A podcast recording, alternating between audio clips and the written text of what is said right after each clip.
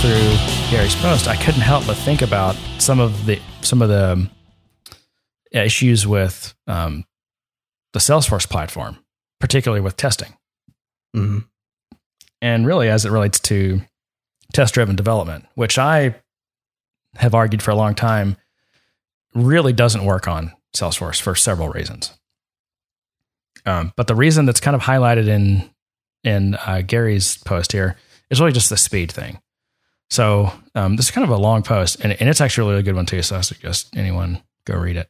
But I've got some highlights that I think apply to how I feel about the issues with testing on Salesforce.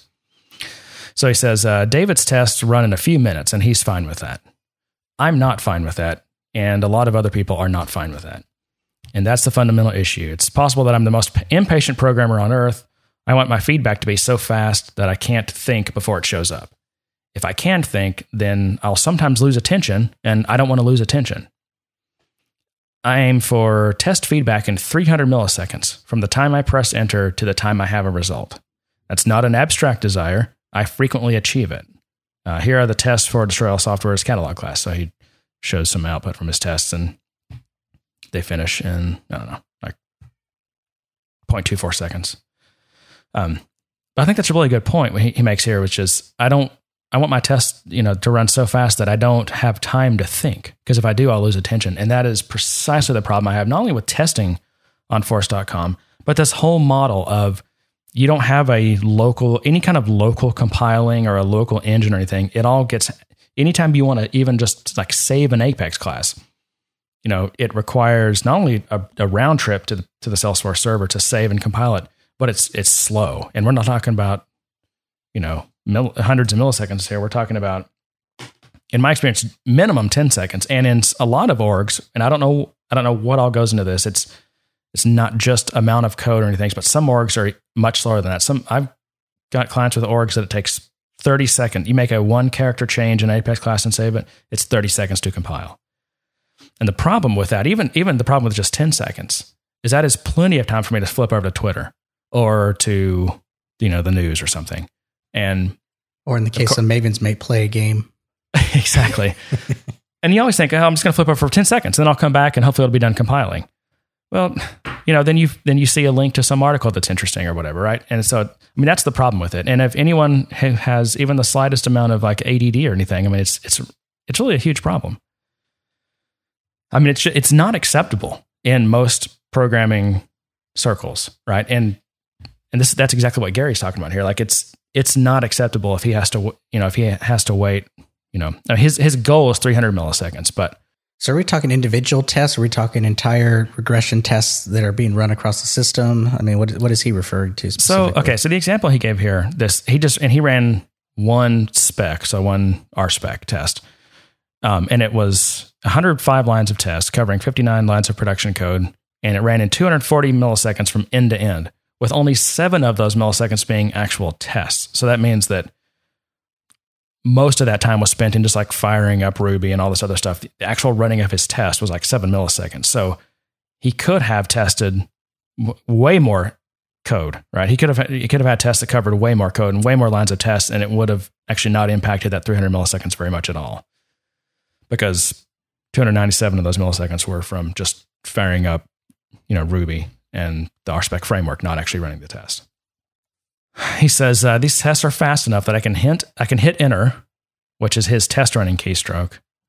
And anyone who knows anything about Gary knows that he's got, his setup is, it's incredibly fine tuned. Like, and he's a command line and Vim master, and he's got, tmux windows, and it's all perfectly arranged and everything's keystroke driven. He never takes his hand off his keyboard. Mm-hmm. But he says, the tests are fast enough I can hit enter and have a response before I have time to think. It means the flow of my thoughts never breaks. If you've watched the Destroy All Software screencasts, you know that I sometimes run tests 10 times per minute. He runs tests 10 times per minute. Can you imagine doing that on Salesforce? No. To run your test 10 times would take 10 minutes. And I don't know, we talked about compiling taking minimum 10 seconds, but tests take you know, probably an order of magnitude longer than that. And I don't know why. I mean, I'll run very simple tests in Salesforce that may not even do anything, you know, even with any database or anything. And it's very, you know, we're talking about minutes. I mean, you basically just have to run the async test execution thing. And then, you know, that actually queues a job. And there's no guarantee when that job, it's not like you started a job, you just queued a job.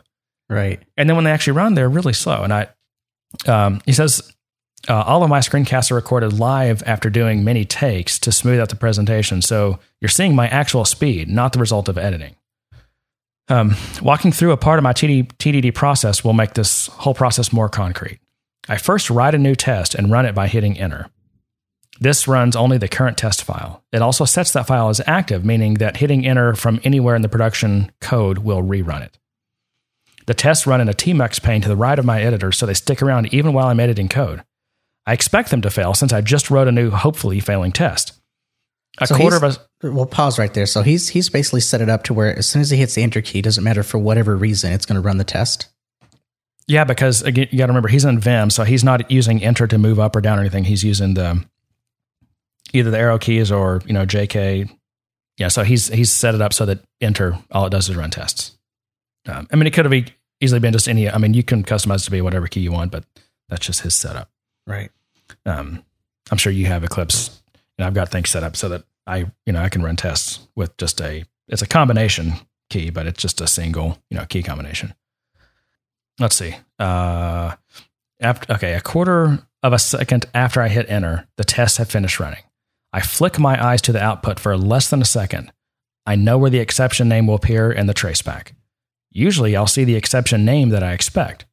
Because the test runs so fast, I literally do not have a chance to do anything before they finish, so I can't get distracted. By the time my eyes have moved to the test pane, the output is already there. While my eyes were moving to the test pane to confirm that the correct exception was raised, my fingers were switching to the production code file. I make whatever change will cause the test to pass. It's usually a small change, which is the nature of TDD when well done. I then kick off another test by hitting enter. This runs the same test file as before because it was implicitly set as the active test. I expect it to pass, and it does, but I only know this because I see green in my peripheral vision. There's no reason to actually focus my eyes on the test output. I've seen many tests fail, made a production code change, and seen the test pass. A few seconds have elapsed since I ran the failing test. You've spent an order of magnitude more time reading these few paragraphs about it. Unlike David, I'm not exaggerating here for rhetorical purposes. I'm literally talking about a single digit number of seconds between running the failing tests and seeing it pass again. So anyway, that's the part of the post I wanted to cover. It's actually really interesting because he David makes interesting arguments, but you know, I think that again, they were kind of controversial and I didn't really agree with most of them. And Gary kind of pretty much destroys them. Got to think Gary is probably in love with Swift then, since it's, well, I mean, it's not really testing, but your code is getting executed and evaluated real time as you're entering it. Yeah, I don't know. I have no idea. I don't know if he does any, to my knowledge, I've never seen him do any iOS stuff. Well, I think the model that Salesforce is using for just programming in general just needs to be outfitted with a new language. I think we said that last time, but I think a new language, you know, kind of after lessons learned might be the best way to go, but I think you're on the fence because I think you would prefer just to see them integrate, you know, Ruby or Java or something and give you direct access to an existing language. Yeah. And again, I've had people hint to me that something like that is coming. And I don't know if it's just even better integration with Heroku or what the implementation would be, but that would be interesting. You know, if Apex is still going to be the first class citizen for Salesforce, then, I mean, I mean, there's just so many things I need to fix, but this is one of them. It's just the, you know, developer efficiency, just this compilation and test cycle time. It's just so far off. And also just in terms of developer efficiency and the experience, I mean, it also concerns me that, you know, it seems to me that they're putting all of their eggs in the developer console basket. And that's frightening. Yeah, it does seem like they're trying to eventually grow that into being some kind of IDE, but it's just so far off from anywhere near being that. Yeah. I mean, I think I mentioned last time, you know, man, if they really want to go that route, then, I mean, first of all, to me, it generates so many just insurmountable problems. Like, how do I, you know, I don't know, just for, like, version control, right.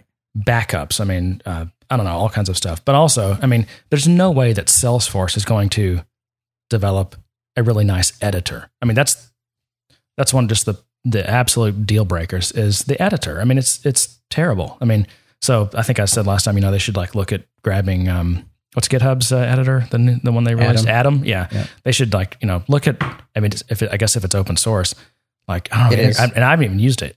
So, but I've heard good things about it, and I assume it's on par with, or it's probably one of the best, like, cloud-based editors, but something like them, they've got to make it better for. Yeah.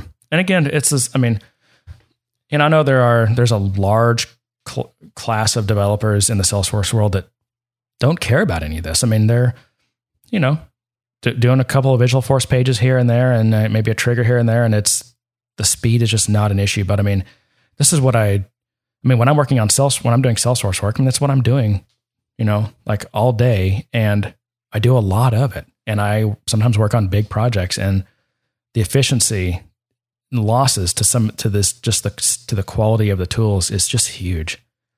The good thing is there's nowhere to go but up, really. I mean, that's the good news, right? It couldn't be much worse than this.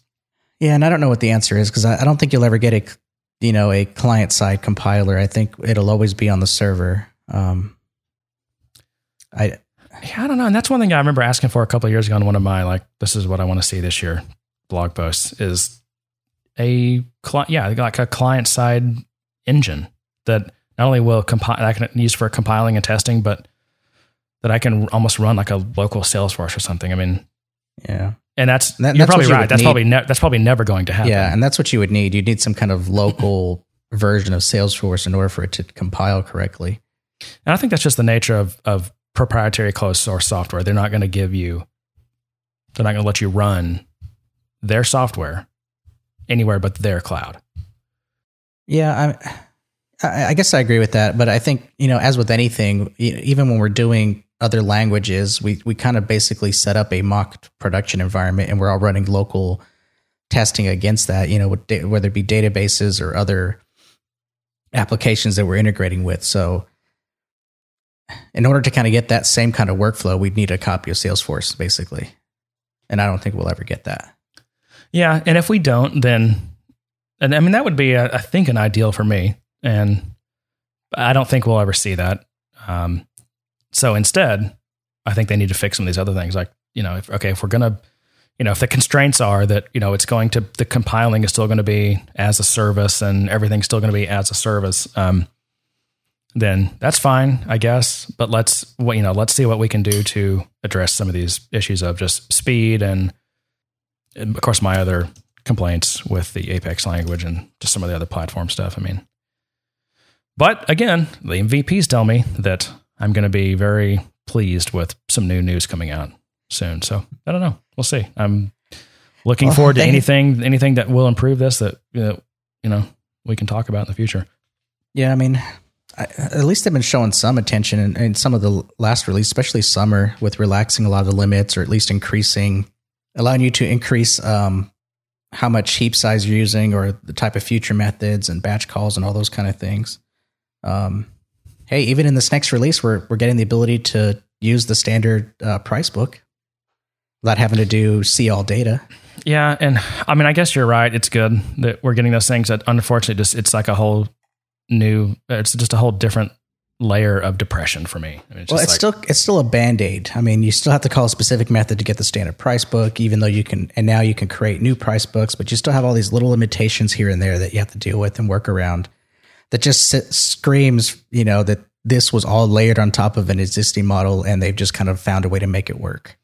Yeah, and the whole limits thing, I mean, what's irritating about that is no matter how many, like, Salesforce licenses we have, or how much we're paying Salesforce, whether it's hundreds of thousands or even in the millions of dollars a year for licenses, you still have essentially the same limits. I mean, there are some that scale with number of licenses, but lots of them don't. And this is Salesforce pushing their, I mean, there's a, I guess a reason why Salesforce has decent uptime. It's because they push all their performance. Well, this is not fair. They don't push all their performance issues. I mean, clearly they do a lot of, you know, performance and whatever, but I mean, there's just for a large class of things, they're pushing their performance challenges to their customers. And they're just basically saying, well, we don't want to have performance challenges. So we're only going to let you do certain a certain number of things per hour or per day or whatever. Right. And it's just like, well, what if I have more business than that? What if I have more data than that? What if I have more transactions than that? And we have, you know, thousands of users on Salesforce. And the answer is, well, too bad. And so it's really not, this is when, like, you know, the whole beware the false cloud, when Mark Benioff and Larry Ellison have their basically little fake just fights that are basically just PR stunts. You remember that, the whole false cloud thing when Mark was saying that Oracle's a false. I mean, Salesforce is a false cloud too. It's closed source. It's not. You don't really. You can't scale. What if you want more transactions per second? What if you want more records per transaction? It doesn't scale up. Well, cloud always, I mean, that's the whole point of cloud is you can scale with traffic and with volume and things. And with Salesforce, you can't. You know, you can't run local copies of it. You can't. There's so many things that just don't pass the cloud test. And so, yeah, beware the false cloud. And ironically, that came from Mark Benioff. Well, that was a different thing. I think he wanted to represent the cloud as this platform, this full service platform that you know Salesforce is behind the scenes. I don't think what everyone else in the world understands a cloud to be are things like Amazon and Google Apps and Heroku. I guess Azure now in that mix. Yep, for sure. Well, I don't know that it really matters too much. I mean, here we go. Like, here's more. Does it? Can you develop and run your app while on an airplane? With Salesforce, no. Right? Does it expose open technologies? No. Salesforce, no. Can you fix a bug or make an enhancement in the technology stack itself? No. If the platform generates an internal error, are you empowered to investigate and resolve? No. Is the technology stack developed in the open? No. When conditions change, can you take your investment to another provider? No. Are there skills required or developed? Are the skills you acquire and develop, are they applicable to other clouds or other providers? No. Are there usage limits that you can't buy your way out of? No. Can you get started within 15 minutes without having to speak to a human and without any human interaction at the provider? No. Can you scale up and scale down and cancel without any notice or penalty? Nope. Well, a lot of those I have to call BS on, though. Okay, so be specific, though. Well, I mean, we've talked about it before. I mean, in most cases, you're never going to unplug something and plug in something else. It just doesn't really happen. Usually you're switching because of some other limitation or some other new process, and it's not able to achieve that. And so you're switching to a new technology that can. And because you're not really just replicating what you're doing before, you're doing something different. It's a rewrite anyways. So, I mean, I don't know. I guess I disagree with your disagreement. I mean, just fairly recently, I built a decent sized app. For the longest time, we were running it on Elastic Beanstalk, and some things Amazon started doing we didn't like, so we moved it to CloudBees, and we run on one of CloudBees' stacks or whatever they call them. Yeah, but you just changed the environment that it's executing on. Both environments supported Java or whatever you wrote it in, correct? Yes, but which is fine. Yeah, it was the same app. It was the same app. I had my choice of providers. I got to move providers because the provider I was on changed the way they were doing things, and which we didn't like, and so we were able to move. We were able to change providers with very little effort. Still within that, I mean, there's still. I mean, if you found some kind of limitation with Java, you'd have to refactor the whole thing and rebuild it in something else, right? I mean, are you saying if we decided Java didn't work for us? I mean, because that's kind of crazy. But yeah, I mean, yeah, if for some reason Java didn't work, then I mean that'd be like saying, you know, I mean, I don't know. I guess it's. I think more likely stories. I guess I'm saying that, yes, there are some cases where you can actually do what you just did because of the type of use case that you had or limitation that you had. But what if you had started building a lot and consuming a lot of Amazon services to do X, Y, Z? That means then unplugging your code from Amazon and moving it over to CloudBees would be a little more difficult. But that's why you don't have smart engineering practices. You keep your system decoupled, or at least keep an anti-corruption layer, a facade, so that you are not directly coupled to third-party systems. I mean, that's just the way. That's the way I build systems for that specific reason. And sometimes you can't avoid it. Like, for example, I mean, we had some scripts that used the, you know, AWS APIs, the EC2 APIs, to like launch instances and deploy stuff and everything, right? And when we moved to CloudBees, we didn't use that anymore. Those were AWS specific APIs, but those actually weren't in our application itself. Like, they were just kind of glue scripts. As far as like the application itself, I mean, it's all using either, you know, APIs that are like standards-based APIs that you can plug in different implementations for, or, you know, we had anti-corruption layers so that we didn't let outside dependencies, you know, bleed into the system itself. Yeah, and I think that's a testament to good engineering. I just think that the norm, or at least a high percentage of it, it just doesn't work out that way, especially in enterprise where you're dealing with a lot of different systems, a lot of proprietary rules and business logic. It just, things are just not that easy to unplug and plug in something else.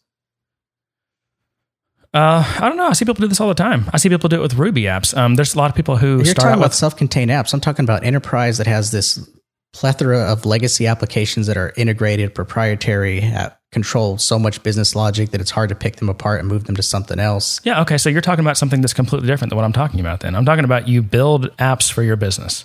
And we're talking about the cloud and whether or not things are movable or open sourced, like, or all those kind of things. So I was making arguments against that point. Let's say you decide to build your customer service app in Salesforce. Okay.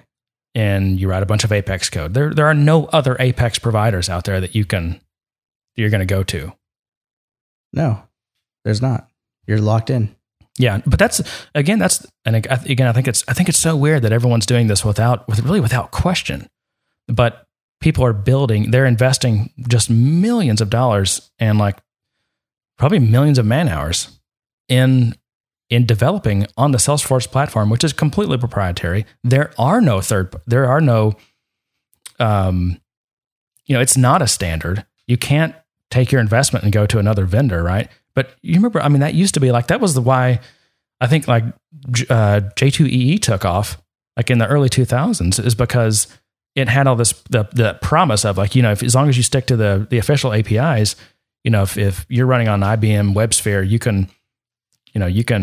can move to BEA or, you know, these other platforms, if you need to. And CIOs were all about that. Like they would, I mean, there was just this whole thing for a while where CIOs would not even, it was their rule. They wouldn't even use a technology if it wasn't standards-based. So they didn't get, you know, vendor lock-in. Remember that? Vendor lock-in. Like that was like the big evil. And now it's just like, I've seen enough legacy enterprise applications that use things like J2EE or had some kind of Java backend. And yes, they could port that over and move it somewhere else easily. But the bottom line is that software is written 5 or 10 years ago. The guy who put all the requirements in place is gone. The company has a whole new outlook and new initiative with a new CEO, and they want it done completely differely. So from that perspective, that's a completely different scenario. I'm saying is that the reality is that yes, when you're heavy in development and building stuff, my argument doesn't matter because no one's ever gonna want to do that. By the time they do that, the guys will be gone and they won't want that app anymore anyway. So you're basically trying to invalidate like the actual idea itself. I'm not saying that. I'm just saying that yes, it's good to engineer it the way you engineer it. It's good that it was portable. But at the same time, 5 or 10 years from now, no one's going to care about that portability because they want to rebuild it in something else. I don't know. I don't know that's true. And I'm just saying from my experience. It might be. I mean, if that's what makes the most business sense. I'm also not so keen on the whole open idea either. I mean, there's so many open source applications out there that have done really well and are still around and found a way to monetize and have a business model. And there's plenty of others who have kind of gone down the shitter and are nowhere. They're gone. So what's the point? Well, I'm just countering another one of your arguments that it's not open, that it's, open versus proprietary. I mean, like, for example, I mean, Amazon doesn't really run if you look at all the services like AWS has, I mean, that things you can run on it. Like, I mean, you could run proprietary stuff on AWS. I mean, they have Windows, you know, AMIs and they have Oracle. You can run Oracle database as a part of RDS. I mean, that's just, you know, my request, kind of part of my like developer ethics. Like there are, I mean, in my opinion, the best technologies to build on out there, they're all open source. And I don't think that's any accident or coincidence. I don't. I mean, I think there's a lot of kidding. I think when business people or people who are making decisions on how to invest money into some kind of software package, and I'm thinking from an enterprise company, not a company that's in the business of making software, but a company that's trying to build and integrate systems within their company. They're looking for, quick, ways to do it quickly, ways to do it efficiently, ways for things to kind of come in the door that are kind of pre-built and allow them to kind of kit things together. So whenever they go to pick a package like Salesforce, they're getting sold on the fact that they don't have to have the IT staff. They don't have to have anyone to kind of manage it from an IT perspective. They just have someone who can, first of all, point and click, which is the first entry in the door. And then there's that secondary of you can customize it with Apex and you can build solutions on it. And I think that part is really attractive. Yep. And that's how that happens. That's how it happens. Or it doesn't have to be Salesforce. It could be Oracle, coming in and saying, hey, we've got this really great, stored procedure language. And if you use our features, you get X, Y, Z along with that. And so they build their application around it. Those kind of lock-ins happen just by nature of trying to use the best features of a given system. Yeah.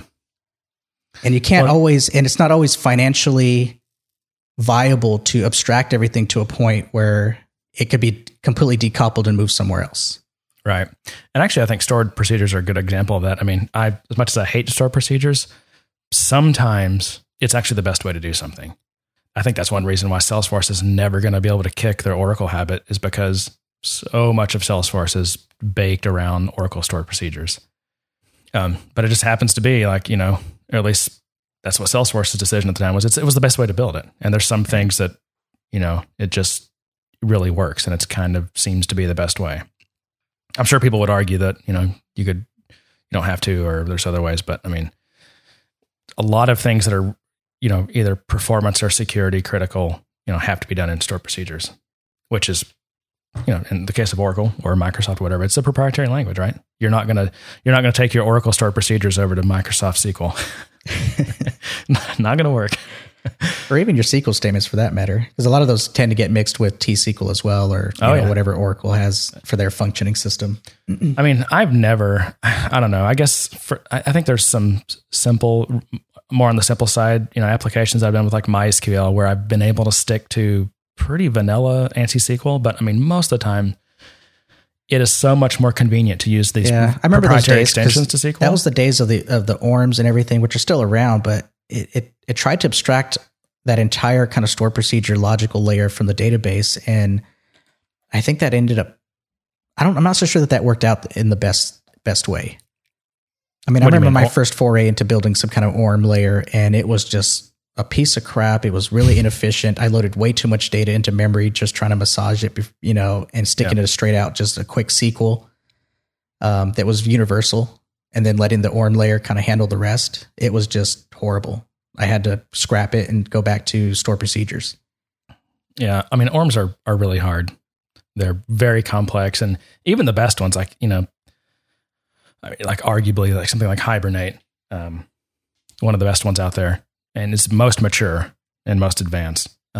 Just using it, it's got a huge learning curve, and you end up always needing an Hibernate expert to get you out of certain kinds of problems. And, then it's like, God, why do we even decide to use an ORM? We should have just written our own data layer with, SQL statements or something and been done with it. Oh, and then the damage starts to creep in. Someone will just write a quick stored procedure to get something done, and the cracks start forming. Yeah. Yeah. And so, again, it gets back to developer ethics and and good engineering practices. Separation of concerns, and that helps keeping data access in its own module. When your bosses understand that, but there are plenty of cases where they're just like, "I don't care, just get it done," and you have a day. Yeah, that's when you quit and get a better job. I'm serious. Unless you absolutely can't. There's just there's no reason to work in that kind of condition. We've all had to do it though at some point. We have. I have had to, but even for just the simple fact of just being a green developer and not really understanding and just kind of being the yes man, like, okay, that's the way you want it, I'll do it. Or there's cases even with clients that just specifically want it that way, regardless of, you know, what the best practice is or anything beyond that. That's just the way they want it done. And that's what they're paying you for. And a lot of times it depends on the client and the situation, but a lot of times that's when I'll, you know, politely inform the client and they probably should, you know, if what they're looking for is to dictate how everything's done and all they need is basically someone to type it in for them, then, you know, they should find someone to do that for them. If what they need is they actually need someone skilled who has that, you know, that knowledge and that skill set, you know, to build things in the right way, then maybe I'm your right guy. Yeah. The problem is I always find that situation or that always kind of comes up, or you kind of discover that you're in that situation a little bit too late. Like you've pretty much already built half of it. You're starting to do demos. Of course, if you're doing Agile, you probably could catch that sooner, but a lot of times I find that way too late, and it's just a matter of just kind of not blowing through it, but kind of getting through the project, getting it to a point where it works, it's stable, customer's happy, and you can move on to hopefully something better. Yeah. I mean, that's probably not a bad compromise if you're already in the middle of it. Everything's awesome when you start out a project. It's all fresh and clean and everyone's excited, and then reality. Everything is awesome. And then reality hits you in the face. Programming is really awesome. Speaking of that, man, big push for women in tech, huh? Lately. I mean, it seems like it's just sustained and it's been around for a while. There's a lot of companies that are pushing, you know, doing new initiatives and holding conferences, and it's been on, you know, blog feeds and everything all month, I guess I'll say. I got to start wondering that if it's probably going to level out with the generational thing. I think maybe generation might have something to do with it. I mean, I don't know too many girls way back when that were really interested in computers as a career. I don't think anyone was actively discouraging them from it. Do you?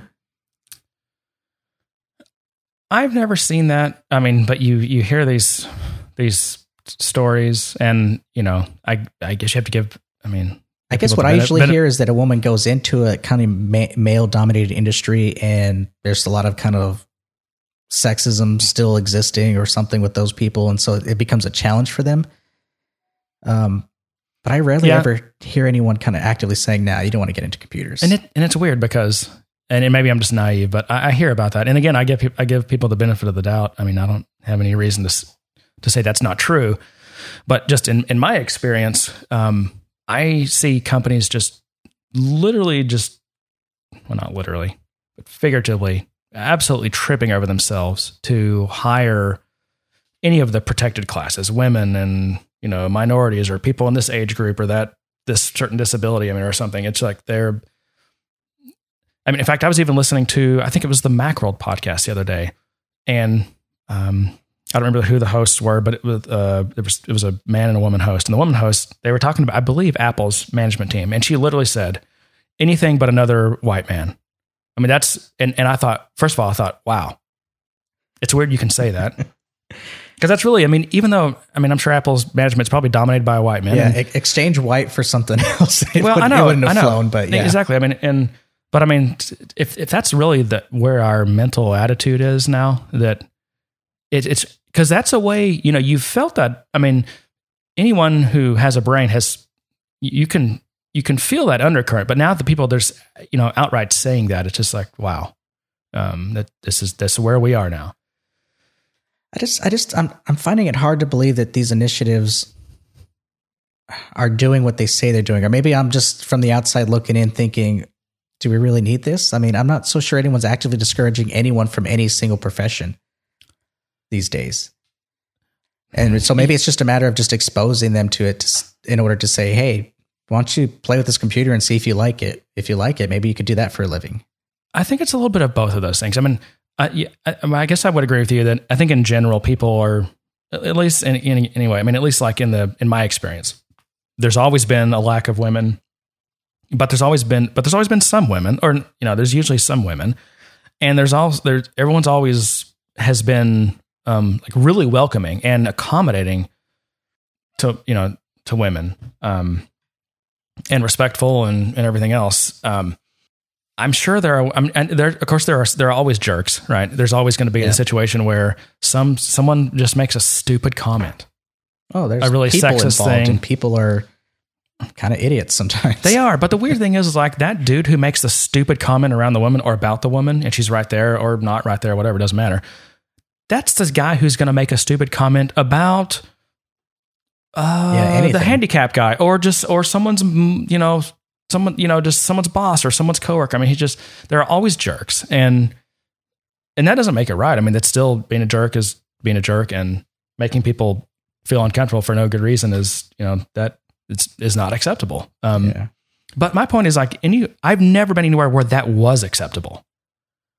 And it sucks that people have to experience the bad end of that, but it's just never been acceptable. It's never been like this environment that's, and if it was, I don't know. I mean, I guess if there was an environment like that, I mean, I would suggest no one work there, even men. That's why I think these things, again, it's a lot of it's generational, but they're working themselves out. I mean, you see less, and that's really rare. Again, I hardly ever see anything like that anymore. But I'm sure it does happen. These kind of type of events where they're kind of, you know, holding these, hey, let's get a bunch of women together and show them computers. Do you think these are worthwhile? Well, like, again, any worthwhile than just the, you know, everyone should know how to code initiatives and all those kind of things? I think that's a really good question. If you're trying to see the good side of these things, I think like programming is one of these areas where there's a lot of like, a lot of activity to get women involved. And even young girls, right?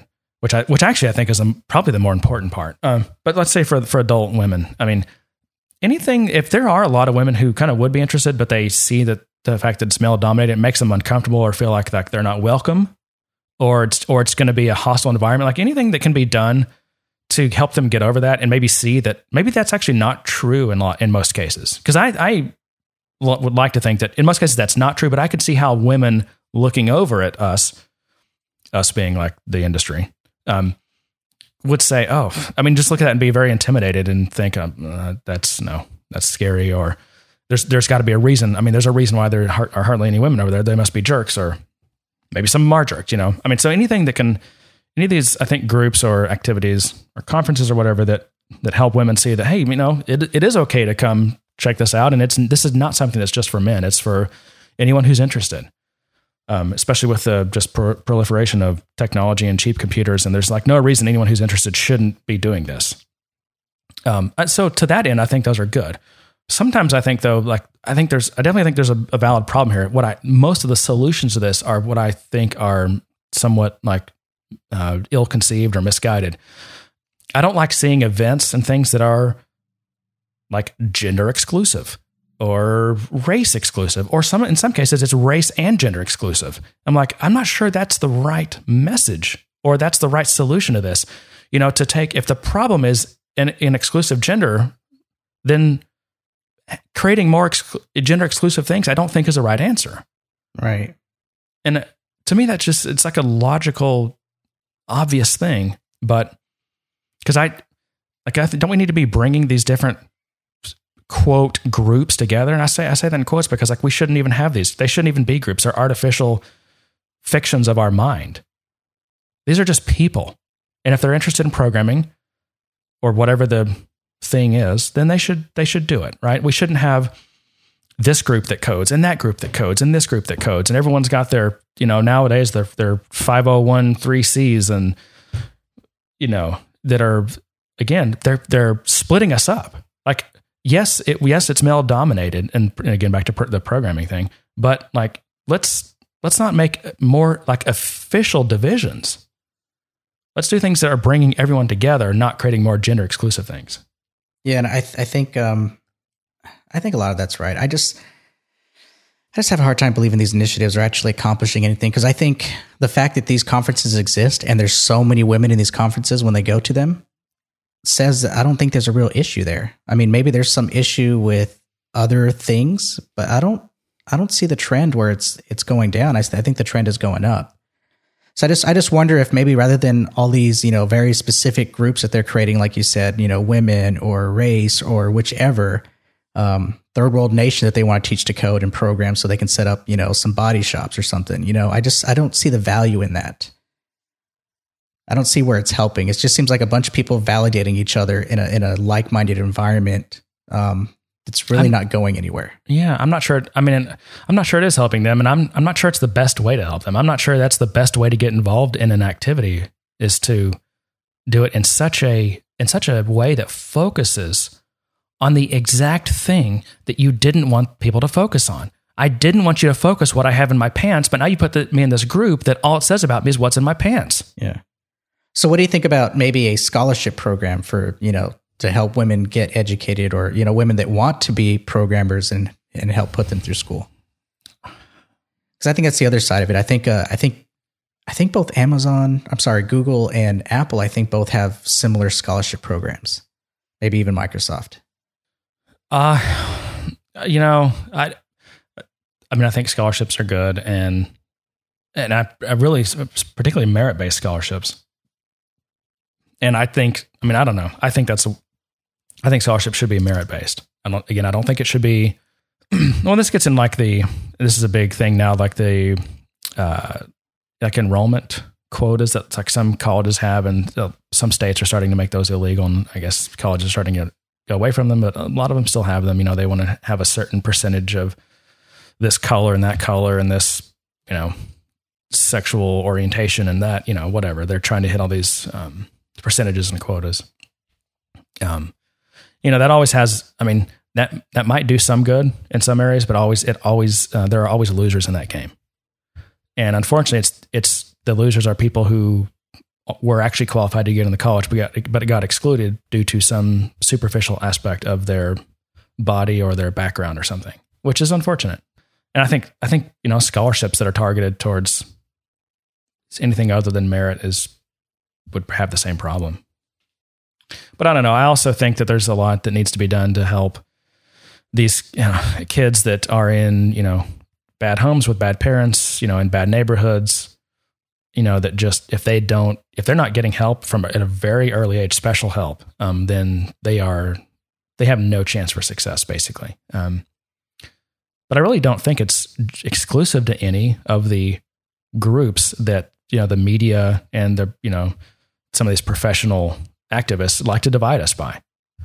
There are kids that need help that are of all colors and origins, and we should make sure that they're all getting the help they need and getting the right opportunities. I just don't know that it's I don't know that it just falls down along these traditional lines that we, to this day seem to still be divided by. Right. Man, that got really serious. It did. And we're probably all wrong about it because we're two guys talking about women in tech.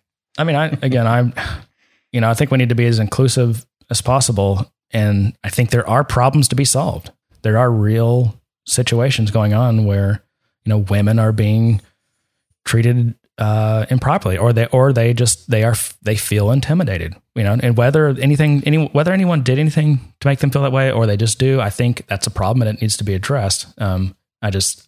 Some of the solutions I see, I think are counterproductive. Yeah. I just know from my experience in the number of years I've been doing it, I've always worked alongside, females or even of any gender or color in just about every place I've worked at, in IT or in IS or whichever. I didn't really see any kind of exclusion, and maybe I was just lucky to work in the right type of environments.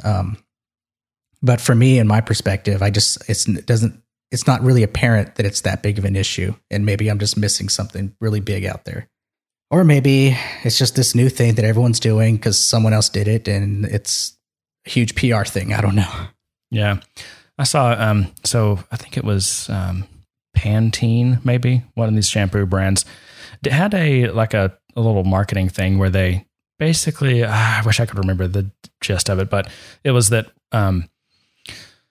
women, I don't know, aren't treated fairly or something, and therefore you should use Pantene. I don't know what it was, but I saw Time.com did like a kind of like a rebuttal against that. It basically just showed some studies that, you know, yes, like 70% of 70, like something like 72% of women feel they've been discriminated against because of their gender in the workplace, but like 68% of men feel the same way. And hair care industry, because there's no guy shampoo. Well, there is, but all I get to use is whatever my wife buys, or the fancy body wash that she buys. That's what I smell like problem. A woman. Yeah. I'm not sure that you can blame that on the shampoo industry. Well, you tell me how many choices there are. But I guess, I don't know. I guess my point here is that yes, women do get discriminated against because of their, I mean, again, there are jerks, but men get discriminated against too, because they're men in different ways. And regardless of which, you know, sex is doing the harassing and, or the discriminating against them, and it's wrong. And then, need to stop. But I, you know, my experience, I think is similar to yours. I mean, I don't know. I've seen women move right up through the ranks a lot faster than some of the men have, and vice versa. And it's just been, maybe I've been lucky. I've worked in kind of, you know, meritocratic type of environments. Meritocratic. Pulling out the big words. Is that a word? I don't know. It just sounds like I never heard that word before. I guess given context, it means X, Y, Z. Yeah, just, you know, meritocracy is where it really just whoever's doing the best job is who gets rewarded. Anyway, what else? Hey, so a couple months ago we talked about you were starting to use the Squid tool that helps you build custom UIs and things in Salesforce. You still working on that?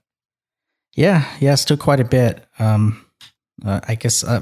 I guess I'll say fortunate enough to have a client who's kind of all in on it. So I get to kind of explore just about every inch of the tool, which means moving beyond just the straight drag and drop stuff and trying to get into creating custom components and using custom templates, and then trying to figure out all the different various options, parameters, arguments that are available during those contexts. So it's been, I will say I continue to have a love-hate relationship with it. I enjoy working with the JavaScript portion of it, but JavaScript in this context is difficult because there's really no IDE. It's kind of difficult to implement some kind of testing system or anything like that. Perspective from the client is to still try to get this in production as fast as possible. You know, doing less testing in a sandbox and more testing in production. So that kind of mindset stuck. And I haven't been able to change the tide on that. So essentially, anytime a change happens, they just want it in production so they can test it, or they can see it working. Or if there's an issue, we'll just do it right then and there, because that's kind of what they've been conditioned to with, you know, previous implementations of these screens. And unfortunately, the stuff that they've been asking me to do is a little more complicated. I'm having to do a lot more kind of customizing with JavaScript, a lot more kind of custom coding. So I'm kind of getting past the threshold of point and click. It's kind of the same evolution I had with Salesforce, where you get to a point where you're doing all this cool point and click, and then you get to a point where you just can't do anymore and you have to start coding. And I love JavaScript, but again, the tool set isn't there to really provide a really nice medium for testing or debugging or anything like that. So I'm constantly having to fight with the system and do a lot of inspection and do a lot of little tricks like object.keys variable alert so I can see what's in that darn object. Yeah.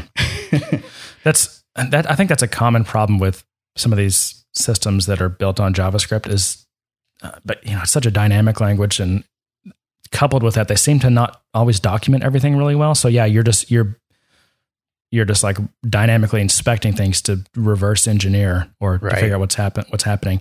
And again, if it's a system where you don't have the source code, that really sucks, because you are just, you know, really going through stuff. I mean, I guess it's a counterexample, or just to expand on like one of my earlier things I was talking about with, you know, it's nice if a system is open source for various reasons, but like I've been building a mobile app and I'm using Sencha Touch, and, you know, it's mainly JavaScript based, of course, but all the entire framework is open source, and their documentation is pretty good, but I mean, there's just so much that could be documented that's not.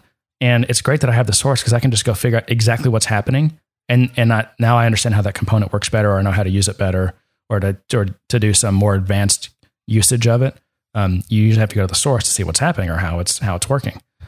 And without the source, I don't know how you do that. I mean, it'd be a way less efficient process. Yeah, but that also kind of eats time away too when you're having to go to that level. I mean, it's great that you have access to the source. No, it saves me time. It saves me time is my point. If I didn't have that, I'd be really screwed. I mean, it would really be like forensic level, like trying to figure out how something works. Just by poking and prodding. Yeah, I guess if you have the unminified version of the source, right now I could get access to the JavaScript libraries that are supporting it, but it's all minified. Minified. Yeah, and I'm working with... I mean, when you compile and package everything gets minified, but the sources that I have now are all, not only are they not minified, but they're really well documented in line as well. So it's pretty nice, but it's holding up though. It is holding up. I'm learning some new tricks in terms of how to make things a little more efficient.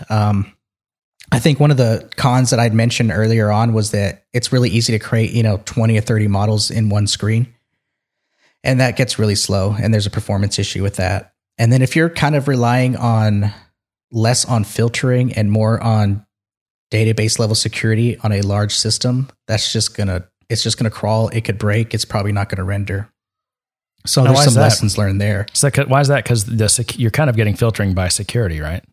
It's like, if a user only has access to certain records, you just do an open query. They're only going to get those records returned. How would that slow you down? Because when you're an admin level and you're trying to test. Oh yeah. Okay. Gotcha. Or you're C level and you have access to all that underlying data.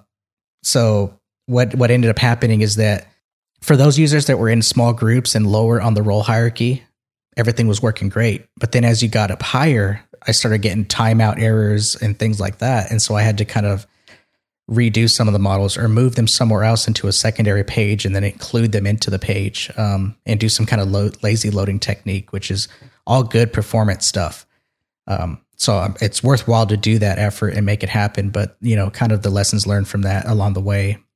So does it not do like paging by default? Like you set up a model with a source, does it not, Well, it does for a single model, but, because of Squid and the way it's drag and drop, what a lot of people are using it for, because, I mean, with Salesforce, you get a list view, you get your editors and all those kind of things. What Squid provides is the ability to drag and drop and create all these different models from all these different things. So what I'm seeing is a lot of people building console-type applications with it, where they're, pulling in half the information from the account, half from the opportunity, all these different related list informations and kind of kidding them together into this one massive screen that they think is super awesome because everything's all in one screen. I personally prefer to focus a little bit more than that. And I think mobile's is a great, I think mobile is good for us as a consumer of applications because we're forced to live within a smaller screen and we're forced to focus with bits and pieces of information. Rather than this, just what used to happen and is still happening with web applications, you're just bombarded with all this data to the point where companies are trying to figure out, what's the right screen size for everyone so they can see the most stuff on the screen, or we're going to buy you two screens so you can have XYZ all up all the time. So from a usability perspective and from my own philosophy, I prefer to see a smaller chunk of data. But what Squid enables you to do is to see and interact with all this data all at once. And so that can lead into performance issues. Yeah. But is it safe to say that that's not necessarily like Squid's fault? That's just like, you just have to, design it well. And I mean, any browser, if you just load tons of records into it, and if those records are all making it into the DOM and whatever, I mean, you're going to hit a limit, or you're just, it's not necessarily Squid's fault, right? Right. Yeah, no, it's definitely not Squid's fault. It's just kind of the nature of having a very open tool like that, that if there's not a lot of best practice or... I guess I could put some fault on Squid because I don't see an active campaign from them that says, hey, let's make things more efficient. Here's how you do it. It's still kind of the Wild West for them out there in terms of documentation and all that kind of stuff. So people are just kind of doing whatever the tool allows them to do. Which, like I said before, it's a good or bad thing. Sometimes having some limitations forces you to be a little more creative, forces you to work within some level of efficiency, but at other times when you really need that power, it gets in the way. So yeah, there's no right answer to that. You know, I think if I had to side with it, I'd side with it being more flexible than more restrictive. So I can't blame Squid for that. Right. I did have some issues with some versioning though. Different versions, like we had a version in the sandbox that didn't match production. And when I went to deploy, things were just acting really weird and wacky, which unfortunately is really hard to debug because it's all client side. I didn't really have a consistent environment to say, oh, here's the problem and I can fix it. So it was awkward to try and debug some of that stuff and try and transition. And of course the copying and pasting is still kind of a pain in terms of deployments. Oh yeah. Didn't you say you have to copy and paste like query or like the definitions of things? Yeah. So you can access the actual XML behind a given page, which has pretty much everything about that page, how it was built or how to build it. Mm-hmm. And so, you know, deploying is just basically copying that information and pasting it. Because those are stored in like records, right? Database records. Yeah. Yeah. And then when I inspected the records, it looks like they're spanning it across a couple of fields to get around Salesforce's field limits. Be nice if there was an option to, like in part of like just metadata deployments, to also send just arbitrary records of data and that. So you can have like one tool for your deployment. It would, especially for like things like custom settings. I always have to kind of phase my deployments, especially when there's a custom setting involved. Just can you not do custom settings? And oh well, I guess the metadata you can, but not the actual data records. Right. Yeah. Now there's no dependency in the actual data, so the tests will still run and you can still deploy. But a lot of times that stuff is just setting data that's not going to change. It is what it is, at least for that version of the application. So yeah, it'd be nice to be able to include a package of data to go with it. Yeah. Hey, there was some Salesforce insider selling going on this week. Really? Yeah. Mark sold 40,000 shares worth, $2.3 million. So his bank account must've been getting low. And then, Parker Harris sold over 11,000 shares, which was worth like 650,000, which was like, that was like half of his shares. Really? Yeah. He's down to almost half. He's down to 14,000 now. So he's only got 800,000 of Salesforce stock left, like $800,000 worth. Why do you think that is? I don't know. These guys are just blowing so much cash, man. I would think if they were, I think it indicates there's definitely not any kind of merger or buyout option coming, because otherwise they would want to hold on to that, right? Well, or also what does it also tell you about what they think the future of Salesforce stock is? Like if you just sold off half your stock, what does that say about what you think of the trajectory of the stock? And what do they know that we don't know? And that's the whole thing with insider selling. Yeah, we all just kind of come to our own worst case conclusions. That's what that means. So are we going to Dreamforce? I don't know, man. You scared me with that. If we don't make a decision, living in someone else's house thing. Man, these Airbnbs are good, dude. Look at some of them. Go tonight, search on San Francisco. And I mean, they did a really good job of like documenting what it looks like, and you can read everyone's past reviews and everything. I don't know. This is a year I might be okay skipping, but and next year we just need to kick it early. I don't know if I could stay in someone else's house, some stranger's house. I mean, the problem is, Dreamforce is so big that there is no early. You're just basically, if you want a hotel, when I first started going, it wasn't that big. It was still big, but it wasn't huge like it is now. And the last time I went, it was just too big to the point where I just was not enjoying myself at all. I was happy once I got into a session or I got a chance to just kind of walk around, but it was just this cattle call, this like wave of just people elbow to elbow constantly. Yep. Well, that's why all the non-Salesforce people in San Francisco, they hate Dreamforce. Or at least the ones that live over in that part of town. Yeah.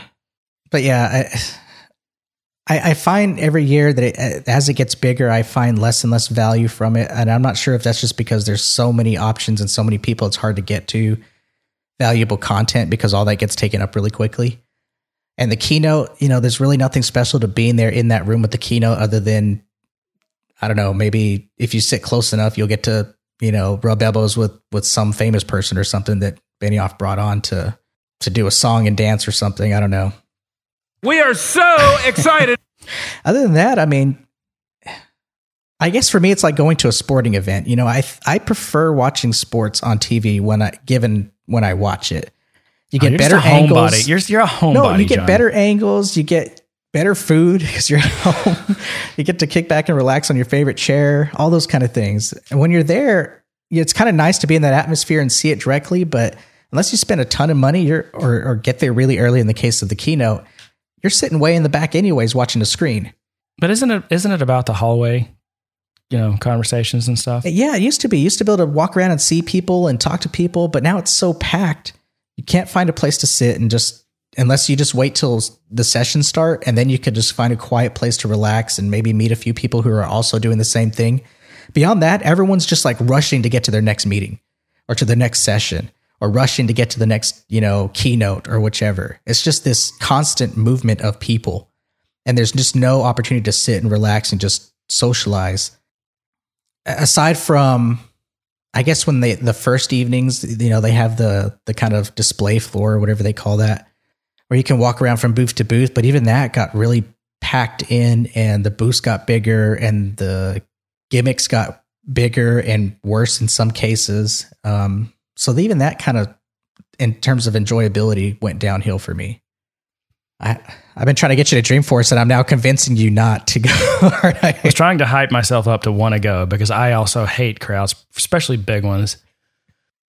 But the other thing is I felt obligated to do a lot of things because I was being sponsored by another company to go. And I think that I still believe that firmly that if you and I can make it work, let's make it work. And, you know, John, you could make it work. It's just, do you want to or not? Fine, I'll make it work. I'll stay at some stranger's house, and if I die of some weird disease, I'm blaming you, and I'm haunting you.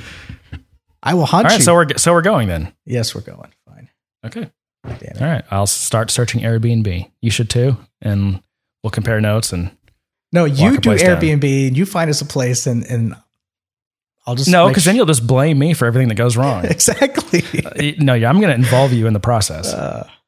Fine. Put some listings up, and I'll look at them and see if they're acceptable. Oh, this is all right. This is akin to making me go to a buffet and making me eat the buffet. No, I'm not endangering your health. How is that not? I'm in some stranger's home, and I have to shower in their shower. And dude, do you think a hotel is cleaner? It's a mental thing. I know it is. I know do it's you touch the remote control in a Don't do that to me. Do you touch the bedspread? Don't do that to me. I already got enough phobias. I don't need you adding to them. I purposely try not to think about things like that because I will turn into a hermit because I will just not want to touch anything the world touches. I don't even like it. Like when you're getting out of the shower in a hotel and like your leg brushes up against the shower curtain. Oh, I wear slippers in the showers. Don't you? I not. No, I don't really. I probably should, but I don't. I do. But just. The shower curtain. Like I hate touching the shower curtain. Oh yeah, I can't touch the shower curtain. Oh, that's gross. I can't do that. Anyway. All right. So did we have anything else to cover today?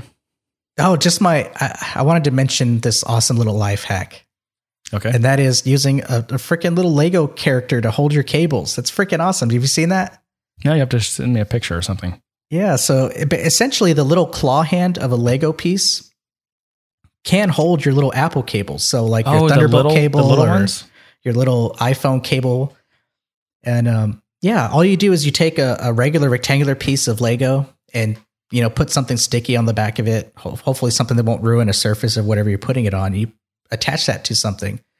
And the little Lego pieces, they have little holes so you can stick them to actual Legos. Right. And so you just stick that on there and it could, you know, you could pick out your favorite character, superhero, whatever. And just have that little dude holding your cables. I'm having a hard time envisioning this. You'll have to send me a picture. Yeah, I have a link of one. But yeah, it was pretty cool. I thought it was awesome. Everything is awesome. That's where that song came from. The Lego Movie. Yep, that's true. It did. Everything is awesome. What's the other part? Everything is cool when you're part of a team. Is that what it is? That's right. Okay. You're following the instructions. I've never even seen the movie. I've just heard that song too many times. Kind of like Let It Go. Heard that song way too many times. And you've never seen Frozen? I've seen parts of it. Okay. How did you get away with that? Just not seeing them. Well, it's been on. It's just, I've never watched the whole thing. What about the Lego movie? Have your kids seen that? No. I liked it. It's a little slow. Like my son, who's 2, got bored with it. But he'll watch it now that it's out and we can watch it at home. But at the theater, he got bored with it and we left, or my wife left with him. It's hard to get a 2-year-old to sit through anything though. Yeah. But my daughter and I went and saw it when it went to the theaters and we enjoyed it. So cool. But she inherited my Lego craziness. Yeah. Back then, Legos were just blocks, but now they have all these special characters and, you know, now they cater to little girls too. So she has all these little girl pieces, which kind of sucks because I can't just buy Legos for her and play with them because they're all girly. Which is, again, part of the irony of like trying to get girls into certain activities. Like all we do is like paint them pink and put hearts on them and ponies. And it's like, not sure that's... There you go. We just need like a pink Apple computer. And well, Google had the other day, Google was their... they had a note. It wasn't a doodle, but it was like right under the search box or something about girls coding. And when you clicked on it, it like went to this page that was like pink and hearts and stuff. And I'm just like, oh, really? This is... That's like, yeah, that's the opposite of what we need to be doing. I think that's like patronizing, isn't it? I think so. Yeah. Again, doing it wrong. But then again, we're not girls, and maybe that's just what appeals to women. And I don't know. But my daughter loves all things pink. She's into Hello Kitty right now, and I just don't get it. It's just a crudely drawn little cat, and she wants everything Hello Kitty. Yeah. I think a lot of it's just like peer. They see that other girls like it, and oh, did you see that Netflix freaking raised their prices? They freaking raised their prices? Yes, but you know why? You lose. So what happened today is that all of a sudden my son couldn't watch Netflix, and he watches Netflix all the time. And it turns out they've changed it to where you can only watch Netflix on 2 screens for the $7.99 plan. If you want to watch it on more than 2 screens at the same time, you have to pay this next 4 screen plan that for $11.99 a month. Wow. And that's highway robbery. And damn it, I bought it. I'll be damned if I can't watch my Netflix because my kids are watching something. Let me tell you, at $12 a month, that is such, if your house is anything like mine, that is about the absolute cheapest and most effective entertainment that we have. It is. If they raised their prices to $50, my wife would make me still buy it. I just hate that I didn't hear anything about it. I had to wait till I had an error on my screen to go. I heard about this months ago. They were raising that price. I didn't. Why didn't I get an email? Because I heard people complaining about the number of streams thing, but I don't think we ever do more than one. So we're still on the cheap one. No, we've got 3 or 4 iPads in this house and they're all running Netflix at one point in time. So that means that all of you guys are watching your own Netflix show at the same time. Yep. Y'all need to talk to each other more, man. Interact. I have it on the background while I work sometimes. And the kids, they have it on to try and keep quiet while I'm on the phone. You must have some good bandwidth. I do. I have FiOS. Yeah, bastard. Aren't you jealous? Yes. I was shocked. We have some new neighbors, and they actually pulled the FiOS out in favor of DirecTV. I was kind of shocked. Well, DirecTV is... I don't know. When I had FiOS, and of course it's been years and whatever, but the picture quality was actually excellent on their TV service. Very low, high bit rates, really high bit rate, way higher than cable normally is. And at the time it was clearly higher than what DirecTV and Dish Network were as well. But since then, DirecTV and Dish Network have pretty much massively deployed MPEG-4. So they've been able to basically, substantially increase quality and lower bandwidth at the same time. So DirecTV is pretty damn good now. I think Dish, in fact, even when we still had Dish, it was good. Much better than cable picture quality was. But so I'm assuming that FiOS still has really good picture quality. The big problem with FiOS at the time TV was those terrible cable boxes. Which they've since upgraded. So now they have these really tiny boxes and they're pretty awesome. But TV aside, the internet itself is still the best internet out there. It is, which is why the main thing we watch all of our content on is a Mac Mini. Mm. The only thing. So, because that's the thing about these, the Apple TV or the new Amazon thing, Roku, what are the other ones? PlayStation, Xbox. Amazon now. Yeah, that I think I said it. Anyway, they all can watch most content, but there's something that all of them aren't able to get. Like, you know, on Amazon, you can't watch iTunes stuff and vice versa and whatever. There's all of them have little limitations and gaps in their coverage here and there. On my Mac Mini, I can watch all of it, right? Yeah, assuming you're going to subscribe to all those services and spend probably $60-$80 a month. Well, like, no, I have iTunes that we watch on the Mac Mini, all my iTunes stuff. We're in Amazon Prime. I can watch all that stuff. Yeah, but that's a monthly fee. The iTunes, you have to pay to rent or watch. No, we do. I'm just saying. But it's all. I'm not saying it's all free. I'm just saying there's nothing I can't watch because of the choice of box. Are you using some kind of application that kind of shows all that? What? So yeah, so like, you know, there's Plex, and there's we're actually using XBMC. I keep meaning to look at Plex again. I used to use Plex, but I had to go away from it because I upgraded. So I think I want to upgrade it to, I think it was like Snow Leopard or something. It broke Plex, and it took them forever to fix it. So I switched to XBMC, and it's been fine. So I haven't looked at Plex again. Plex is really awesome for, apparently it's gotten really good at like multi-device stuff. So it'll like re-encode and stream stuff on the fly to your other devices. It's apparently pretty awesome, but we're still on XBMC. But like for Netflix, we just use the web browser. Now here's the one downside. The only downside I've got so far to having the Mac Mini as the home theater PC. When you watch Netflix, you're watching it through the browser, right? Mm-hmm. And it uses the Silverlight plugin, which sucks, but that's not the big problem. The big problem is Silverlight doesn't, in fact, as far as I know right now, there's no browser technology that supports Dolby Digital. So all the Netflix shows that we watch that we really like, or any movies on Netflix, I can get pretty decent picture quality. I mean, the Netflix picture quality is okay, but the sound is all just 2-channel. And I have like, you know, a speaker system and the Dolby Digital and DTS and all that. But Netflix will give me the 2-channel stream and not the Dolby Digital or DTS stream. So what I'm doing is, first, this is stuff I've already paid for, right, through Netflix. I'll end up having to like torrent it or something to get, like, even for like Orange is the New Black, which we totally could watch on Netflix. I end up torrenting it so I can get a copy of it that's got Dolby Digital. So how are they getting Dolby Digital? I mean, how are they getting a stream? Oh, because I don't know, they're using, you know, a Roku or something and just capturing the stream somehow. Mm.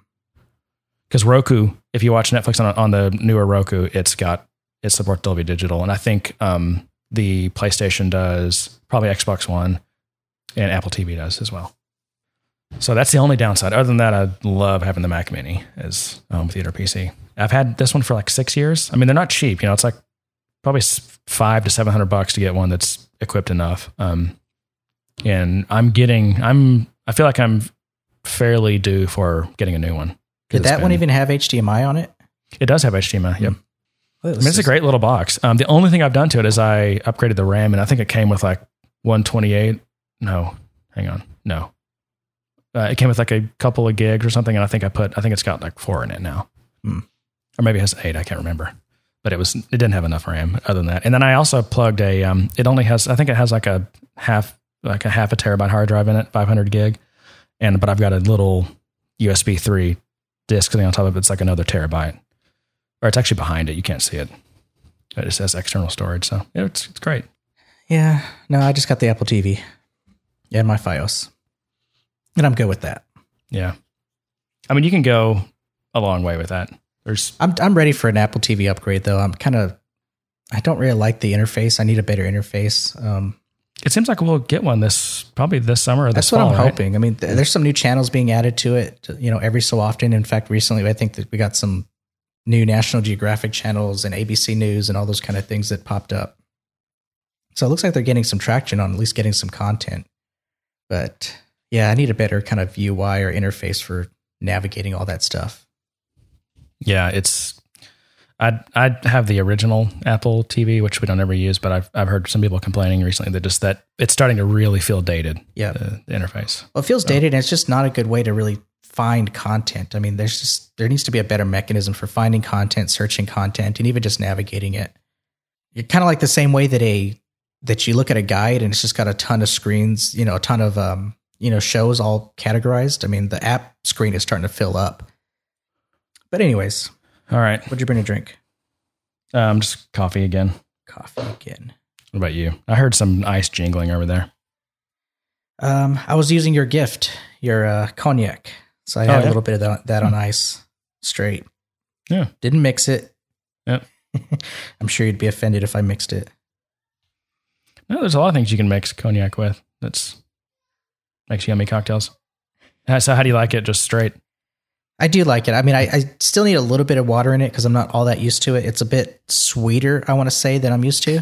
It feels sweet. I mean, there's no residual sugar in it, but it does. Boy, there's so many like esters and just so much sweetness. To me, it's like I get a lot of apples from that cognac in particular, but yeah, it's that kind of tangy sweetness. Yeah. Yeah. Yeah. So I do like the ice. I like it a little bit better when the ice melts into it a little bit because that cuts that sweetness a little bit. But other than that, yeah, it's great. I enjoy it. Cool. So we got a show? I think so. All right. Good day, sir. Thank you, Dr. Pepper.